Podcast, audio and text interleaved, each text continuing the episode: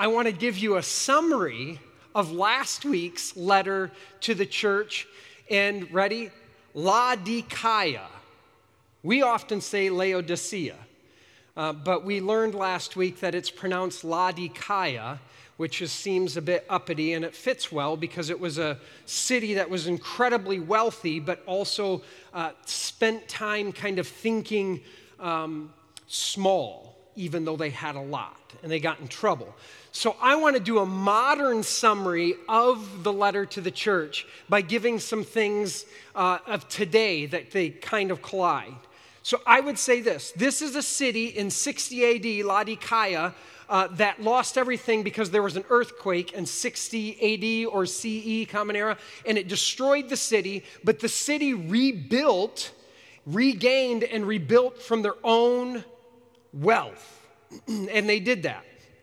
And so they had all kinds of stuff and they rebuilt and they were powerful, but they thought with a scarcity mindset. And so they were not generous. And then they always thought, I think things are going to go bad. Now, I say that because did you know that over the last two years during the pandemic, 80% of the you know, unemployment, a lot of people lost their jobs. We're at a point now that 80% of the jobs that were lost during the pandemic have been regained. 80% of the jobs have been regained. Uh, unemployment is at 4%, down to 4%. American workers are currently making more than they ever have in the history of our country and are spending more. This survey has been doing. We're spending more money than we ever have in the history of our country. And ready? Get this 68% of Americans think the economy is terrible and getting worse. Why? Those are completely opposite things, what I just said. Why do people think that things are getting bad? Uh, because one, we cannot get everything we want when we want it. Some things are on back order right now. So I want a, that sweater and I want it in blue, and it tells me that it's on back order and I can't get it for three months. My mind goes, well, apparently the economy stinks. Th- this is what is happening. Uh, there are some shipping things that are an issue right now in manufacturing. Gas prices are up and car prices are up. And these are things that are before us every day when we leave our house and we see gas prices up. So we start to think, uh oh, things aren't good. Do you know the fastest growing pay wages are for the jobs we see on yard signs everywhere? We're hiring.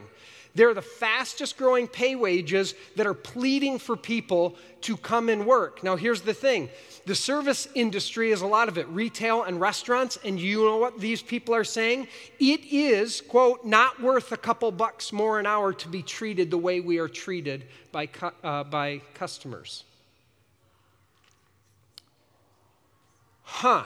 So we think the economy is in a, in a rough place, but the reality says otherwise. And so that letter last week, maybe you want to go back and listen, might be just a little bit of a needle into our reality today. Good times. We're going to keep moving because we got a letter to jump into this morning. Um, and, and I say all that because the idea of what we'll get into is the Shema is to love God and love our neighbor is needed now more than ever because people are feeling on edge. People are feeling mistreated not heard, not seen, and people are feeling lonelier than ever.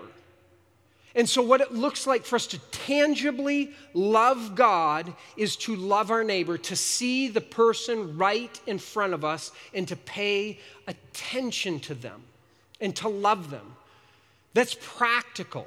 It's what it means to be the church. It's not an intellectual assent, but it's a real way of living. So I would invite you, if you can, to stand with me and let's say the Shema together, and then we will jump into our letter for today. Let's begin in the Hebrew. So repeat after me Shema Yisrael. Adonai Eloheinu. Adonai Echad. Ve'ahavta et Adonai Elohecha b'chol levavka uvachol nafsheka uvachol meodecha ve'ahavta lereacha kamocha amin. Hear, O Israel, the Lord is our God, the Lord alone. Love the Lord your God with all your heart, and with all your soul, and with all your might, and love your neighbor as yourself. Amen. May that be true of us today. You may be seated. We've come to the second to the last week in our series uh, called Revelation, a letter to the church. Second to last week.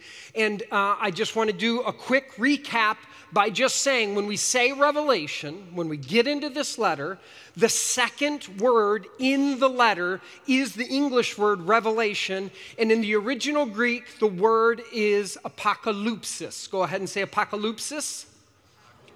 And that word means an unveiling, a laying bare to make known. So when we begin this letter, it begins with the idea that it is actually pulling the curtain and showing you what is. Because a lot of times people come to Revelation and say, oh, it's a mystery. We have no idea. It's, it certainly can be confusing, but it's not hidden, it's actually unveiled. And so we ask, well, what is being made known? And what is being made known is that Jesus is Lord.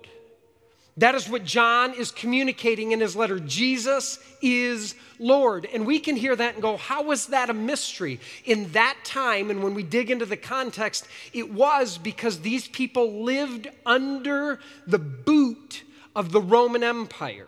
And so the emperor was Lord. That's what was one of the things. Caesar is Lord. That was a dominant theme. They had all of these pagan gods and goddesses in which they bowed down to and worshiped.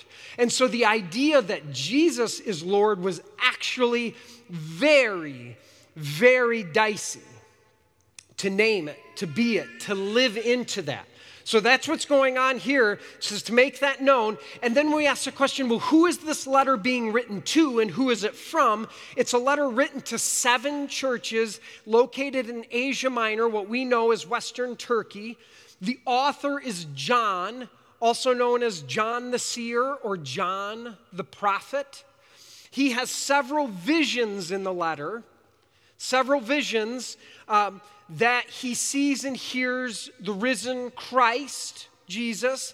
And then what he does is he writes down what he sees and what he hears, and he does it in a literary form known as apocalyptic. It's a kind of genre, it's a way in which you write. And what that uses is heavy symbolism and metaphor. That's why it's confusing to us because we're linear, logical, just tell me how it is. And so when you get into poetry and imagery, and some of us go, I, I don't think in blue, I don't think in red, I think in bullet points. So when we start painting pictures, is what John is doing, some of us get a little bit lost. So we need context. So when John starts speaking into like all things, and then what we would say is the eternal, when we start talking about that, it's not a message, and this is big for us. Revelation is not a message of destruction, it's a message of restoration. This thing is heading towards the restoration of all things.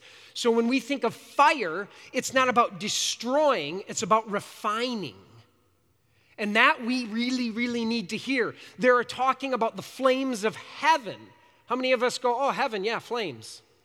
Which are about refining, though. That's the thing. It's really important. It's not about destroying, it's about restoring.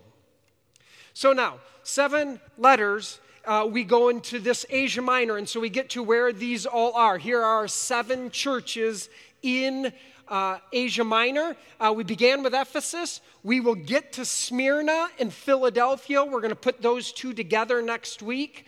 Uh, and, and, don't worry, I think it'll be the shortest one uh, for my work. I'm, I'm trying because I want to have some Q and R, question and response time, through this whole letter next week. So we'll, we'll get through it. I can do it, I promise. Um, Pergamum, we're going to be in Thyatira this morning. Sardis, we looked at. And then Laodicea, or uh, we often say Laodicea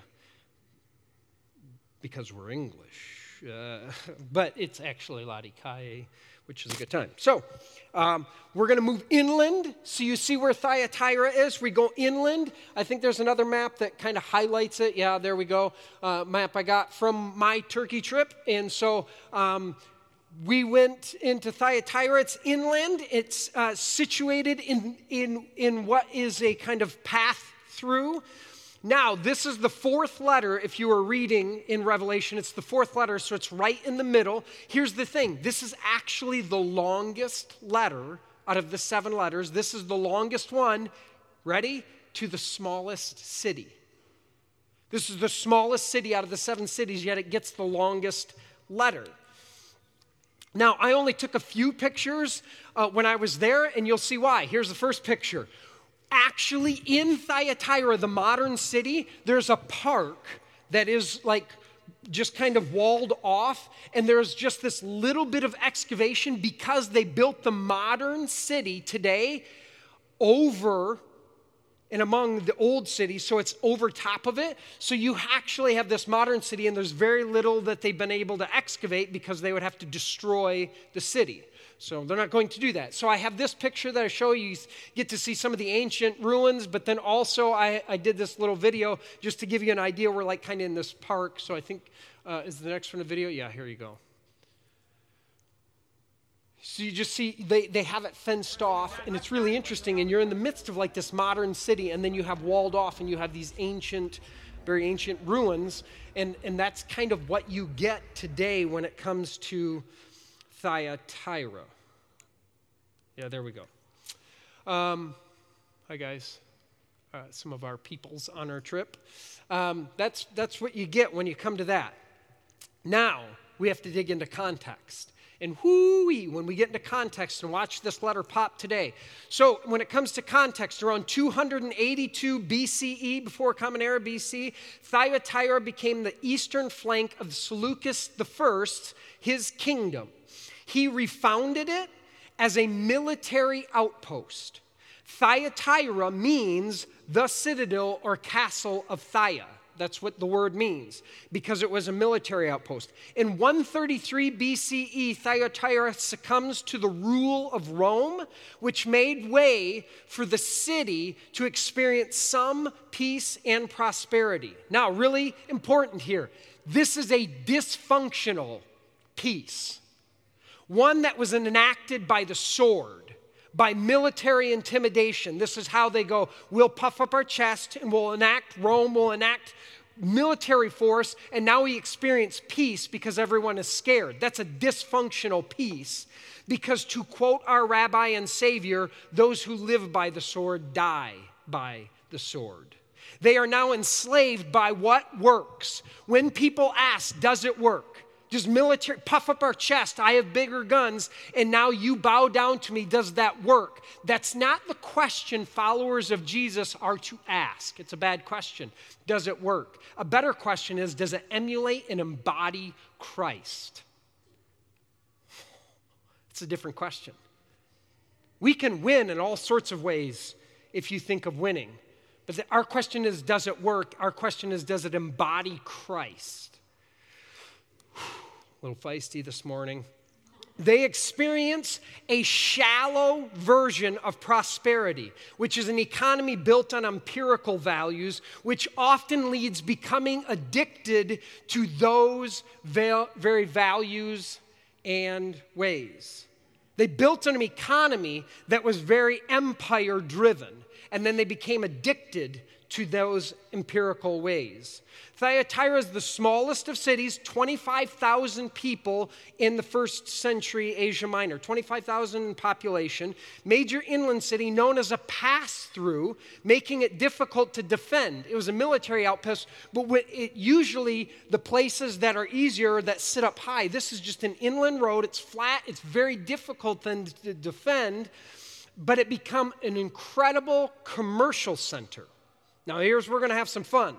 There have been more trade guilds found in Thyatira than any other contemporary city in the Roman province of Asia. More trade guilds. And each guild had a patron deity, and all proceedings and, and, feasts began by honoring and paying homage to that god or goddess. So we're going to get into that. Thyatira has been excavated, has been found to have wool workers, tanners, leather workers, linen weavers, bakers, shoemakers, and coppersmiths, with the city becoming world renowned, though, for their really key bronze smelters and textile dyers.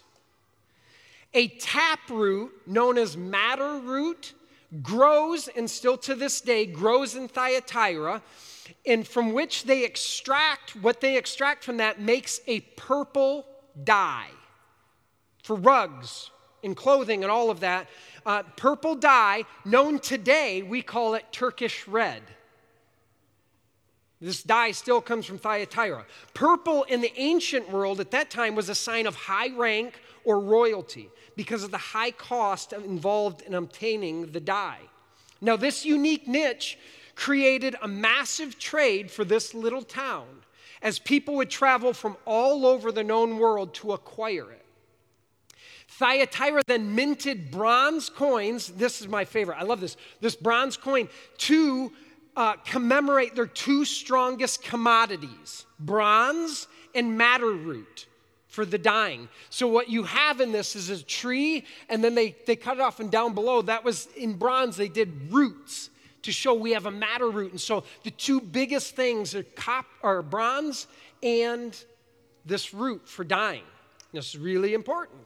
This leads to a biblical hyperlink. That's what we'll call it a biblical hyperlink when you learn about the city, and it takes us to a place in the Bible in Acts chapter 16 that helps us understand a little bit of what this looks like then. So we're going to go to Acts chapter 16 where we meet a woman named Lydia. She from this little city of Thyatira. We read about her witness and her leadership within the missionary travels of the Apostle Paul. So I tell you what we're going to do. I think on the screen we start in verse 11. I want to start in verse 9 and I'll read it and it's okay and then you'll all catch up with me because it's really interesting how it begins, I find within this whole thing. So beginning in verse 9, during the night, Paul had a vision of a man of Macedonia standing and begging him, Come over to Macedonia and help us. So Paul has a vision of a guy from Macedonia saying, Come over and help us. After Paul had seen the vision, we got ready at once to leave for Macedonia, concluding that God had called us to preach the gospel to them. Now, we'll all join in here. From Troas, we put out to sea and sailed straight for Samothrace. And the next day, we went to Neapolis. From there, we traveled to Philippi a Roman colony and the leading city of that district, big region of Macedonia. And we stayed there several days. On the Sabbath, we went outside the city gate to the river, where we expected to find a place of prayer. We sat down and began to speak to the women who had gathered there. One of those listening was a woman from the city of where? Thyatira, named Lydia. And what was she? a dealer in what? Purple cloth. Yeah, she's tapped into the industry. She knows she's from there, and she's a dealer in purple cloth. That's so fun. Whatever that is. She was a worshiper of God. The Lord opened her heart to respond to Paul's message. When she and the members of her household were baptized, she invited us to her home. If you consider me a believer in the Lord, she said, come and stay at my house. And she persuaded us. Such a fantastic. So I think we have a map, though. We'll go up. So you can see I circled where Thyatira would be on the map. So Thyatira, and they went up to Philippi. Or, or sorry, Lydia did. If she's from there, she went over there really interesting, and that's what we're going to dig into. But you can see uh, Troas, where they launched from, Paul and his crew there, Samothrace on the way to Philippi and that whole region of Macedonia. Philippi is the central city, and it was Roman colony, which means the Caesar had Roman soldiers retire there to populate the area so that it could be under Roman rule. They had Roman soldiers retire there so they can hold authority. Now we find Lydia there, and I love Lydia's story. I love this lady's life.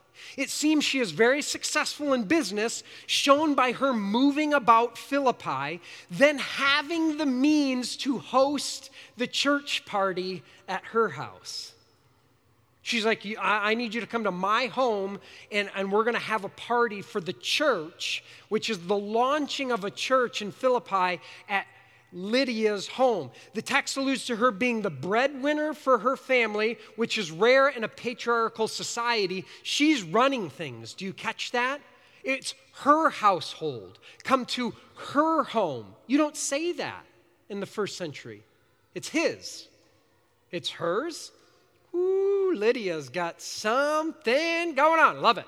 She was a worshiper of God, but yet then the Lord opened her heart to Paul's message for her to take the next step in her faith.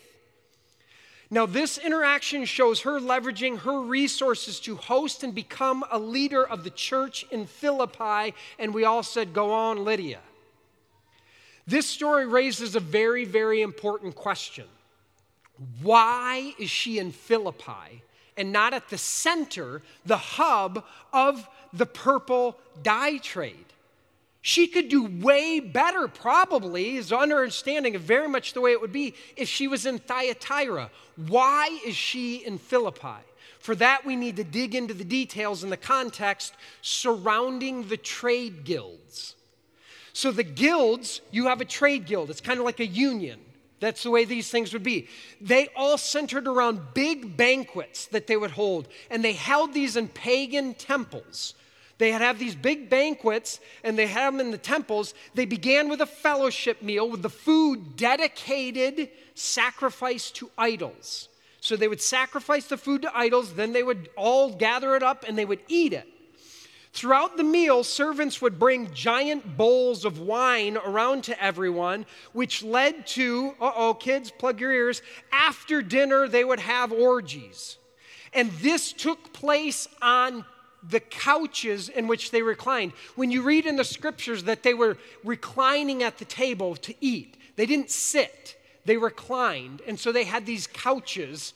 Um, and so they, they would have orgies would take place on these couches. That'll be important later. But it was through participation in these events that commercial and financial security was assured. This is how you got your brand out there. This is how you grew your clientele. You participated in these guilds, in these banquets. That's how you got, uh, oh, I, I, need to get, the, they're a really big account.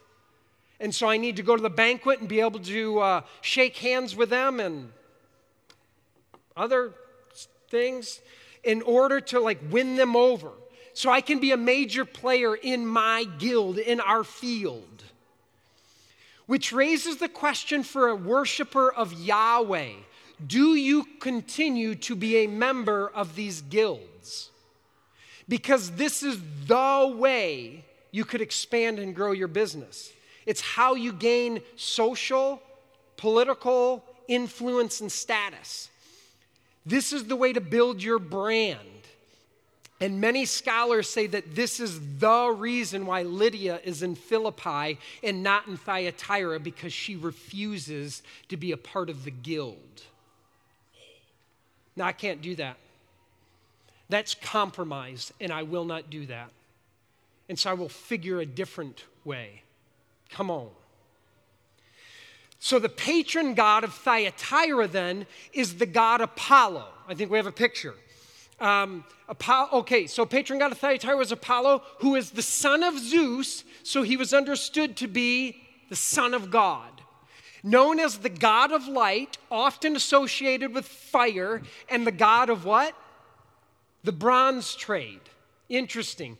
Also, the God who punishes wrongdoers and purifies penitents. He was the one who made men aware of their guilt and purified them of it. Really important that we hang on to this. So, we have a picture of Apollo, the god Apollo.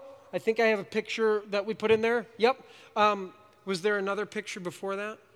Okay, we can put that up. It's fun. It's like a built in joke. It's a different Apollo. That's, that's funny to me. That's why I put that in there. I plan jokes ahead of time so I can be funny. Okay, we'll head to the statue. Jeannie was like, I'm skipping. That's ridiculous. So, this is the God. So, this, uh, I don't blame you, Jeannie. Um, so they, when they excavated number of statues so this in aphrodisias and so the god apollo and there is a reason why there are things that they highlighted his feet and the fact that these statues if you always wonder why in the greek why are they in the nude? Nudity is divinity. That's how they associate it. To naked is to be divine and then when they speak of feet so we're going to get there. But uh, they made bronze coins of Apollo, and on him they said, the Son of God. And then you can see on the backside, he's in the naked because he's divine, he is the Son of God, and they did this. We're just going to take that much context and jump into our letter.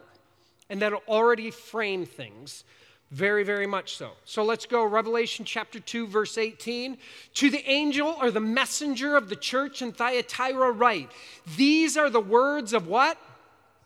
The Son of God, whose eyes are like blazing fire, and whose feet are like what? Burnished bronze. Very interesting. Now, this is, and we'll go. This is the only time in the book of Revelation that the, that the phrase Son of God is used. Only time in Revelation that Son of God is used, which is an invitation for us to be alert, like, oh, something must be going on. Why use that title when you're writing a letter to this church in this city? Unless the patron deity for the city is Apollo, who is the son of Zeus, the high god, so referred to as Son of God. What is John doing here? And then the eyes of blazing fire would also push up against Apollo, along with being understood that the Roman emperor was the incarnation of Apollo, so he too referred to himself as Son of God on earth. In the first century, to descriptively speak of someone's bare feet was a way of communicating the belief that this person is the divine or is divine. Now, here's the fun part, too. The Greek word for burnished bronze, Greek word for burnished bronze is chalcedonian. Chalcedonian, which is identified as being a particular, particular type of bronze, which happened to be manufactured in the city of Thyatira. So when they use, when John uses that burnished bronze, he's using a very specific word to say, oh yeah, created here Context, context, context. Are you with me? So, to begin this letter referring to Jesus as the Son of God, whose eyes are like blaze, blazing fire and whose feet are like burnished bronze, would have been an affront to the state religion, and more specifically, it would subvert those in Thyatira who are worshiping Apollo, the god of light and bronze. He's saying, uh uh-uh. uh I think not. Verse 19, I know your what? Deeds, really important word in this letter. I know your deeds, your love and faith, your service and perseverance, and that you are now doing more than you did at first. Church, well done. Your witness has been evident by how you love. Church, your witness is evident in how you love, your actions, your deeds. It reveals what your faith is. In fact, your most recent work, well done, is the best. It's the biggest that you have ever done before.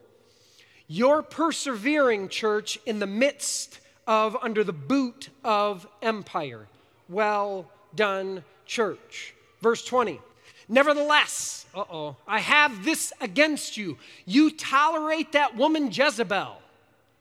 Jezebel, Jezebel, who calls herself a prophet. By her teaching, she misleads my servants into sexual immorality and the eating of food sacrificed to idols. Now, there is this understanding in apocalyptic literature is really important. John is metaphorically speaking, referencing a villainous woman from the Hebrew scriptures named Jezebel. You can read her story in 1 Kings and in 2 Kings she is immortalized as the manipulative foreign wife of the Israelite king Ahab.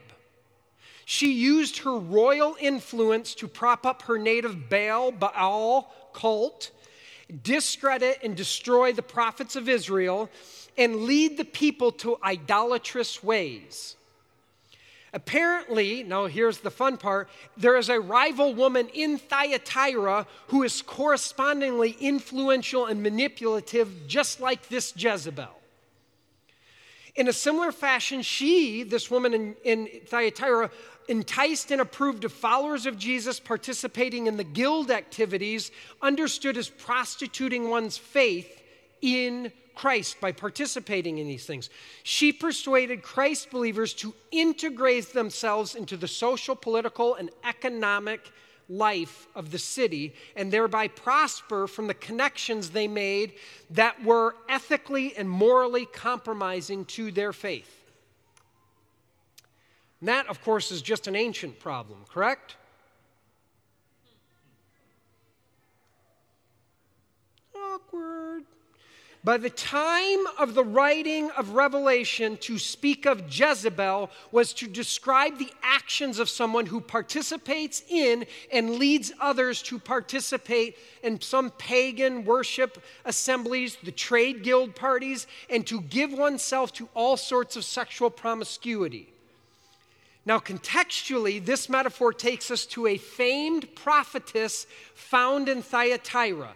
Thyatira had a temple, large temple dedicated to Sambeth, a prophetess who claimed, ready, to be the mouthpiece that is oracle, the oracle for the god Apollo. She encouraged participation, participation in the guilds and their parties, which centered around food sacrifices and lots of sex. Typically, you found the oracle in the temple of the deity you worshiped. Now, to get an idea of what this is like, I want to go to the city of Didyma in Asia Minor, where I went, just so you can see. This is a temple built to Apollo in Didyma, fifth largest temple in the ancient world. It took 500 years to build this temple older than our country. You think dedication to worship when you take 500 years to build a temple, 500 years just to get some size, next picture, sitting on the sense, this thing was massive. And to walk around in this thing was unbelievable, huge, massive thing. Now, within that, out front of the temple is an altar. Next slide. Here's the altar out front. This is where you would sacrifice animals. You would give blood in order to get in the temple. People would come from all around the known world and they would come to once a year hear from the oracle. Tell me, and you get to ask the oracle one yes or no question type of thing. Will I have a good crop this year, oracle? And she would give her answer. But to get in, you had to sacrifice an animal costs money. So you do that. Next slide. This here is the oracle. Inside is within it would be a mini kind of temple within it. The oracle would be in there, and you would get in line, you would come in, and you could go to the oracle and ask a question. This is what that would look like. So they would do this, and this Sambeth was that oracle for the god Apollo. And so when, you when John is using Jezebel, he's speaking into what they knew very, very real to them in their city. Now, verse 21 and 22, we're going to continue in the text. I have given her time to repent of her immorality, but she is unwilling. So I will cast her on a bed of suffering and I will make those who commit adultery with her suffer intensely unless they repent of her ways. Those who follow in her ways and instructions are called to repent, to turn from their destructive ways. Notice also the prophetess herself has been invited to get off this wicked, destructive path. Really important. Really important. She's been given time and asked to repent because this is, again, not the God of destruction, but rather invitation to restoration for everyone, even this prophetess is invited to find her way back to the one true God. And the Greek word for bed, why I highlighted that, is kleine. Kleine is the same word for couches that people lounge on at the guild feasts. Oh, that's the couch of suffering. That's where you'll fall on. In other words, what John just did is gave us a picture of lying in the bed that you made. You see that? Oh, no, no. Here's the thing there are consequences for your action, is all John is saying here. You want to behave in this way, there are real, real consequences for those actions. This is a big deal because God is not soaring on the clouds, chucking lightning bolts at people while laughing at their destruction. This is the actual language is God giving ample opportunity for all people to think anew how they are living and to turn from their chaotic and self destructive ways, which of course has ripple effects in the world, correct? You are not just, well, it's my thing, I'll do my thing, none of your business, it doesn't affect you. Yes, yes, it does. Your actions do affect me. Thank you very much. We live in community, we live in a world in which how you behave will affect me, so we need to talk about that. Verse 23 of Revelation chapter 2 I will strike her children dead. Oh boy. Then all the churches will know that I am he who searches hearts and minds, and I will repay each of you according to your what? Deeds. Now, this gruesome imagery is metaphorical. John is not speaking about literal children. He is speaking, just as he's not talking about the literal historical Jezebel. That's important. What he's saying is he's speaking of referring to the offspring of her activities, those who follow in her ways. You are the offspring when you behave in ways that she does. So when you accommodate to the rule of Rome and the lordship of the emperor and all these pagan gods, these offspring emulate Jezebel's idolatrous ways and teach others to do so. And this is where I find the passage really fascinating. This is a warning to those who follow in the ways of Jezebel. They will experience a death of sorts. But death in the biblical narrative holds a deeper and wider meaning than we understand breathing and not breathing. It also depicts how one lives their life you can bring about deadness and chaos by how you live, or you can bring about goodness and health and joy. And he's like, that's what we're getting at. Are you with me? It's not just, oh, you'll die as in you'll stop breathing. You can make death happen or you can promote goodness and joy by how you live. Now, this phrasing, I am, where Jesus says in here, or John writes that Jesus says that I am, it's not he in the original language, it just says, I am who searches hearts. It's ego eimi, which Jesus equating himself to the I am of the Hebrew scriptures. The one who judges hearts and minds. So you can see Proverbs 24 12, Jeremiah 11 20, and 17 10, and then Paul in the New Testament book of Romans 8 27, referencing here, I am the I am. Yet that's further subversion of the God Apollo because remember, he was understood, he gets to be the one in charge of discipline and destruction. And what Jesus is saying here is no, no, you don't.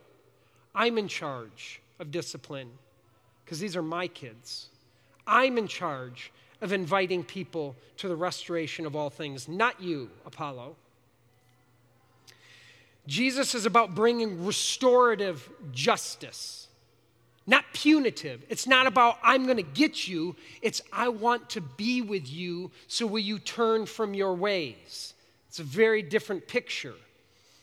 I put it this way Um, next slide. Oh, okay, we got that. All right, then I'll just say this. I don't know if it's in there or not. It's okay. To choose not to put to death slippery infidelity and hold a funeral for one's past is to plan a funeral for one's future. To choose not to put to death slippery infidelity and hold a funeral for one's past is to plan a funeral for one's future. I am inviting you to the funeral for my past, everyone. Afterwards, we're going to have a party and start beginning to dream about and cultivate a fresh future. We all, that's what repentance is. Would you participate in having a funeral for your past? That is no more who I am, and so I put it to death. It is now underground. It is no more of who I am. I am the I ams, and I will live that way. Are you with me?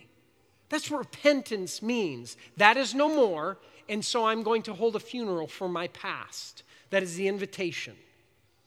Verse 24 and 25 Now I say to the rest of you in Thyatira, to you who do not hold to her teaching, the Jezebel, and have not learned Satan's so called deep secrets, I will not impose any other burden on you except to hold on to what you have until I come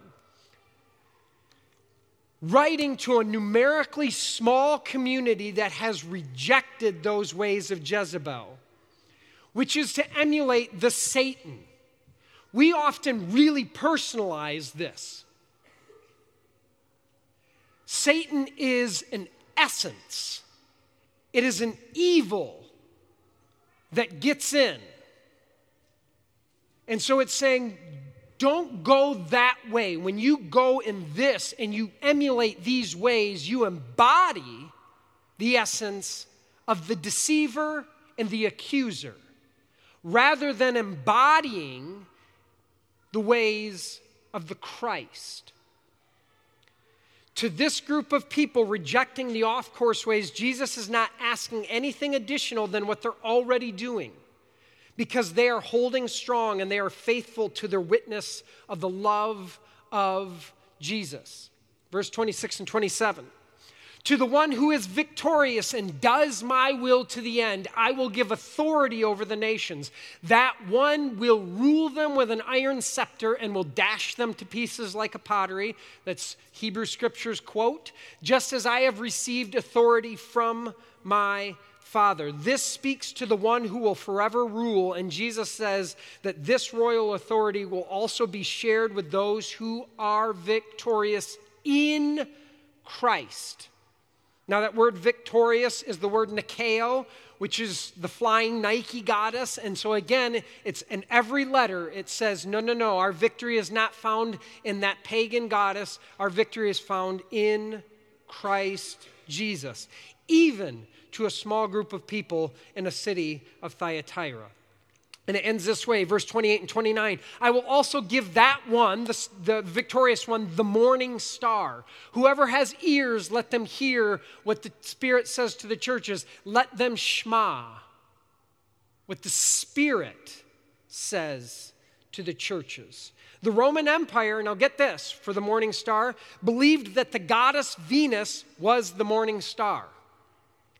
But here and in Revelation 22, Jesus himself is claiming to hold the morning star. So, once again, it's a subversion of empirical thinking. And it's calling a people to that which is alive and everlasting, not dead, static, done. Where are all these gods and goddesses? Where are all your emperors? They're dead. That's what the first Christians were saying. Hey, tell me where your Augustus is. Hey, where is your Tiberius? Hey, could you tell me where is your Claudius? Where is your Nero? Where is your Vespasian? You call them all gods. They're dead. Our Jesus lives.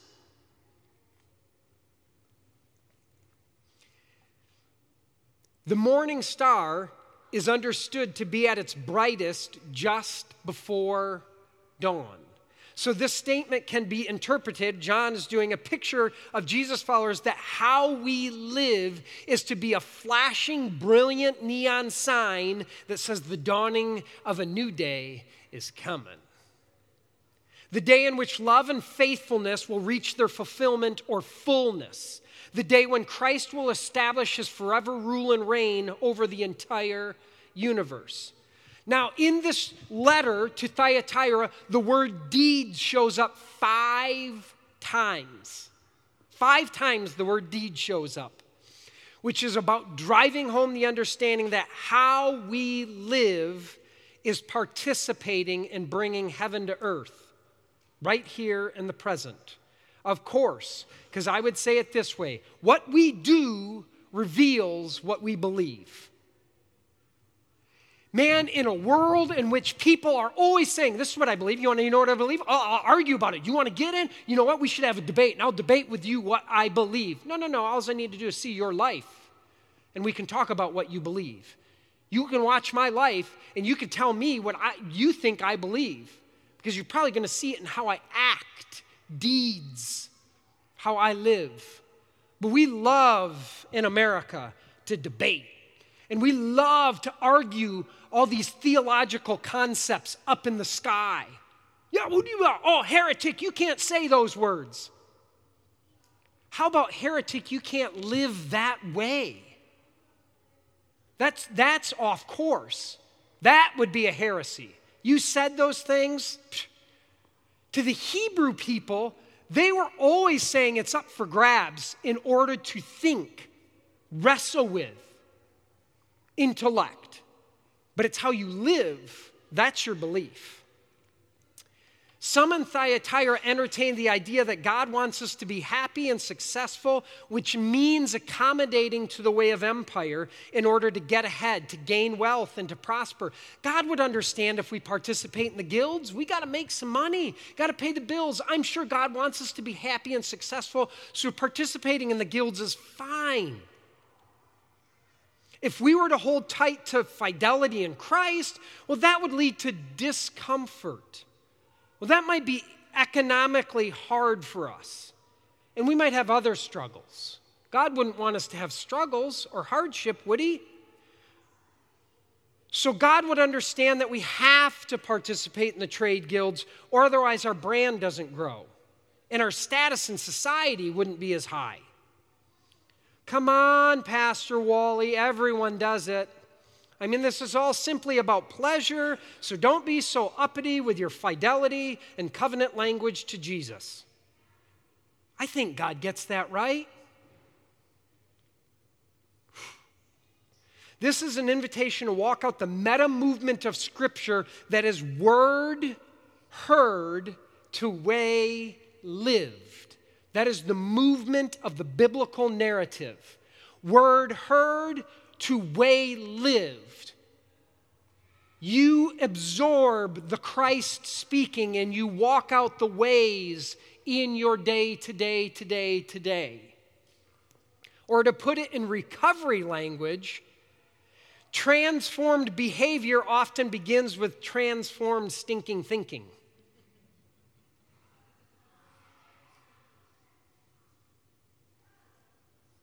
Christ transform my stinking thinking so that I can live in the goodness and beauty that is you. Because we tend to live in shame and guilt and just spiral in our stinking thinking and chaos. And then guess what? We're going to walk it out. If we sit there and ruminate on that, do you know that they say 98% of our thinking 98% of our thinking is either in the past or in the future. Only 2% of our thinking is actually about right here and right now. We spend, we spend all of our time thinking about what was and how bad and gross and bad and rough and off and whatever it may be, and then we go, oh, let's see her tomorrow. Oh boy. And we start stressing and worrying over tomorrow, which means we are not fully present and we're missing the person in front of us who is saying, Will you see me? I cannot because I'm stuck back there or I'm trying to get there and you're in the way.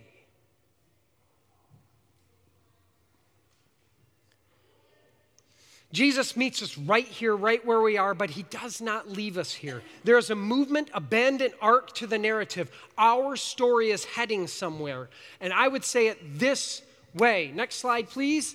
We, what we put our trust in shapes how we live, and how we live reveals what we believe. Are you with me? This is so important. What we put our trust in shapes how we live. What you live reveals what you believe. I trust in the Christ, and then I will walk in the ways of Christ, and then you will see what I believe. If I trust in the American dream, then I will try and walk out that, and you will see what my whole way of being is. If I trust in money, if I trust in that relationship, this person, that's where my foundation is. Rather than everything comes out of my trust in Christ. We can easily get comfortable with the ways of empire, thinking that crooked ways are simply normal. There were some in Thyatira who got comfortable with the ways of Jezebel, Sambeth, leading people away from true life. We can easily find ourselves tolerating, befriending, and surrendering to the chaos around us and within us.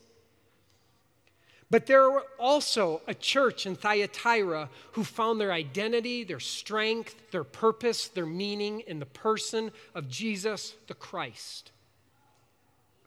And we have the brilliant life of Lydia, the dealer in purple cloth, and how she helped launch and lead the church in Philippi, which offers us a powerful invitation to embody our trust of Jesus in the basic day to day moments of life. Lydia challenges us to consider how we go about our work and to take seriously our vocation. What is our vocation rooted in. And I use that word rooted intentionally. Is the company I work for, that I own, that I manage, rooted in life giving and life expanding practices? Am I asked at all to compromise my trust in the way of Jesus by working there? These are the tough questions I believe that are posed by the letter to the church in Thyatira. Did you know in October, in our country, more people quit their job than ever before? They did not quit just like, I'm done, I'll get. There was a reason. They studied. They quit because something within the pandemic disrupted something in them that said, I cannot do this work anymore. I want meaning and purpose. And that wasn't doing it. I was just getting a paycheck. My first thought is, I got to pay the bills, not what am I doing, how am I doing it, and what is it going toward. That was not the thinking. So more people quit than ever before. It's just jarring. This letter reveals how it's not about the numerical size of community, but rather the ripple effect a community makes displaying the renewing, restoring, reconciling love of Jesus. This is a challenge, and I find it deeply encouraging because you, Walker Harbor, are not insignificant. Do you know how often people ask me about the church? Oh, tell me about your church. And then they say, How many people are there? How many people are there? And then when you say, I don't know, 70, 75, 100, and they go, Oh, so a small church.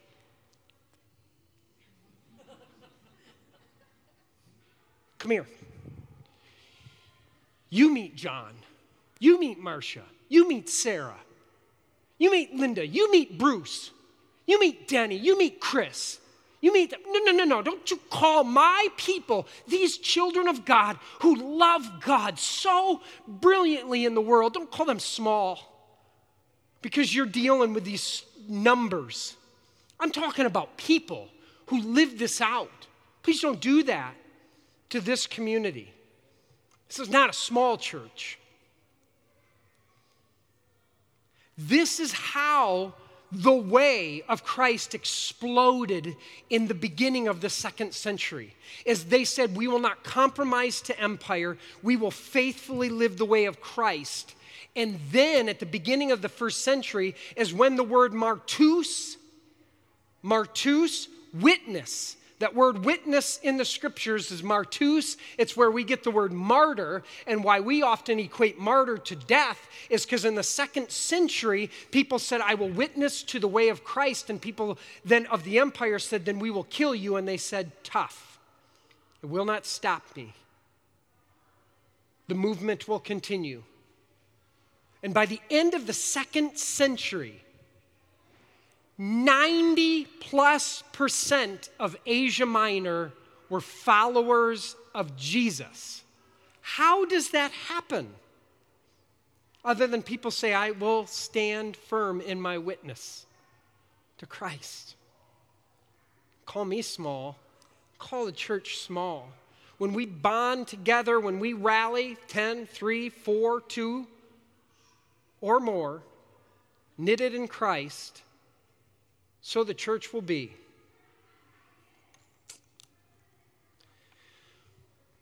Where in my life, some questions I wrote down for myself, you can listen in on them. Where in my life do I stay quiet or hold back? Where in my life might there be compromise? How do, embody, how do I embody and express a centered trust in Christ within my vocation? And if you're thinking, well, you're a pastor. Yeah, you know what though? You know what's really tempting in modern church world is to get spinning on a bunch of programs and stuff and things and whatever and miss out on the vibrant spirit that's saying, get out there and love your neighbor. How do I embody and express a centered trust in Christ to my neighbors, which is the person, by the way, right in front of me? How do I embody that to them? How, how do I live that that they will know what I truly believe? So that's the letter to the church in Thyatira. I feel like it finds a home here this morning. Yes? So challenging, so deeply challenging and encouraging because I can get distracted. it, it is, um, so an example. I don't, I don't see the numbers. I don't pay attention to them. We have to turn in attendance numbers for our gathering. I don't see those. And I saw this week, I saw a posting from for that. I'm like, oh. And then I'm like, oh, why are you awing, Wally? Because that number you saw wasn't all that big. And now you are playing that game. Uh, I do not see giving. I see a number, budget. I don't see what people give. And I'm in the minority, apparently, as pastors who I don't, because I don't want to play that game. It's not good for my heart. Your worship is your worship and how you give is between you and God, and you can share that however you want. But I'm not looking because I want to love you because you're a child of God. So we're invited to be in community, to live as a community, and to stay faithful as a community of Christ followers and live this out. But my hope is certainly we would grow because we're loving people and we're inviting people to know that, to dig in, to follow that. It's not easy though, it's challenging. People don't want to be challenged necessarily. This is about how to grow and how to walk with Christ. It's not always comfortable. In fact, it's often really uncomfortable. But I also think it's the most beautiful good news way to live. And I hope we will continue to walk into that and step into that. I'd love to pray, and then we'll sing and we'll reflect, and then you will love your neighbor as yourself as we leave here. The invitation will be all around you. and in front of you. Gracious God, we bless you for the invitation to gather as your body, the church. It, it,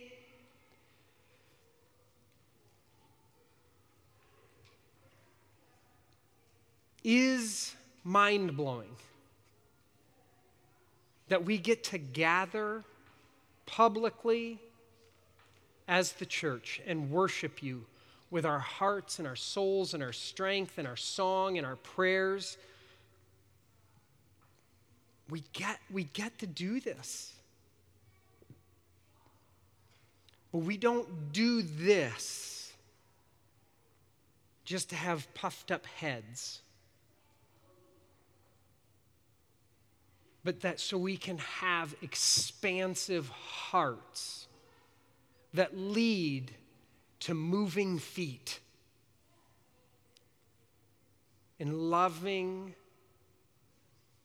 people who you have created, taking care and stewarding the resources you've put before us and participating in the restoration, renewal, and reconciliation of all things. That, that, is, that is what we're about. So I bless you, God, for each one of the people that are here, that have gathered. And anyone that would hear. They listen in the audio, they catch it on a video. Our hope, our prayer, my hope, my prayer is that they hear you, Holy One, speaking to them, drawing them to you, that you are transforming their heart and calling them to a life of following you. May they say yes to that. May we say yes to that as a community, as a church, that we will daily, continually say yes to you in your ways, and that we would live that out that our neighbors would say, Well, that right there, that's good news. We bless you, God, for this time. We pray this in the name of Christ Jesus.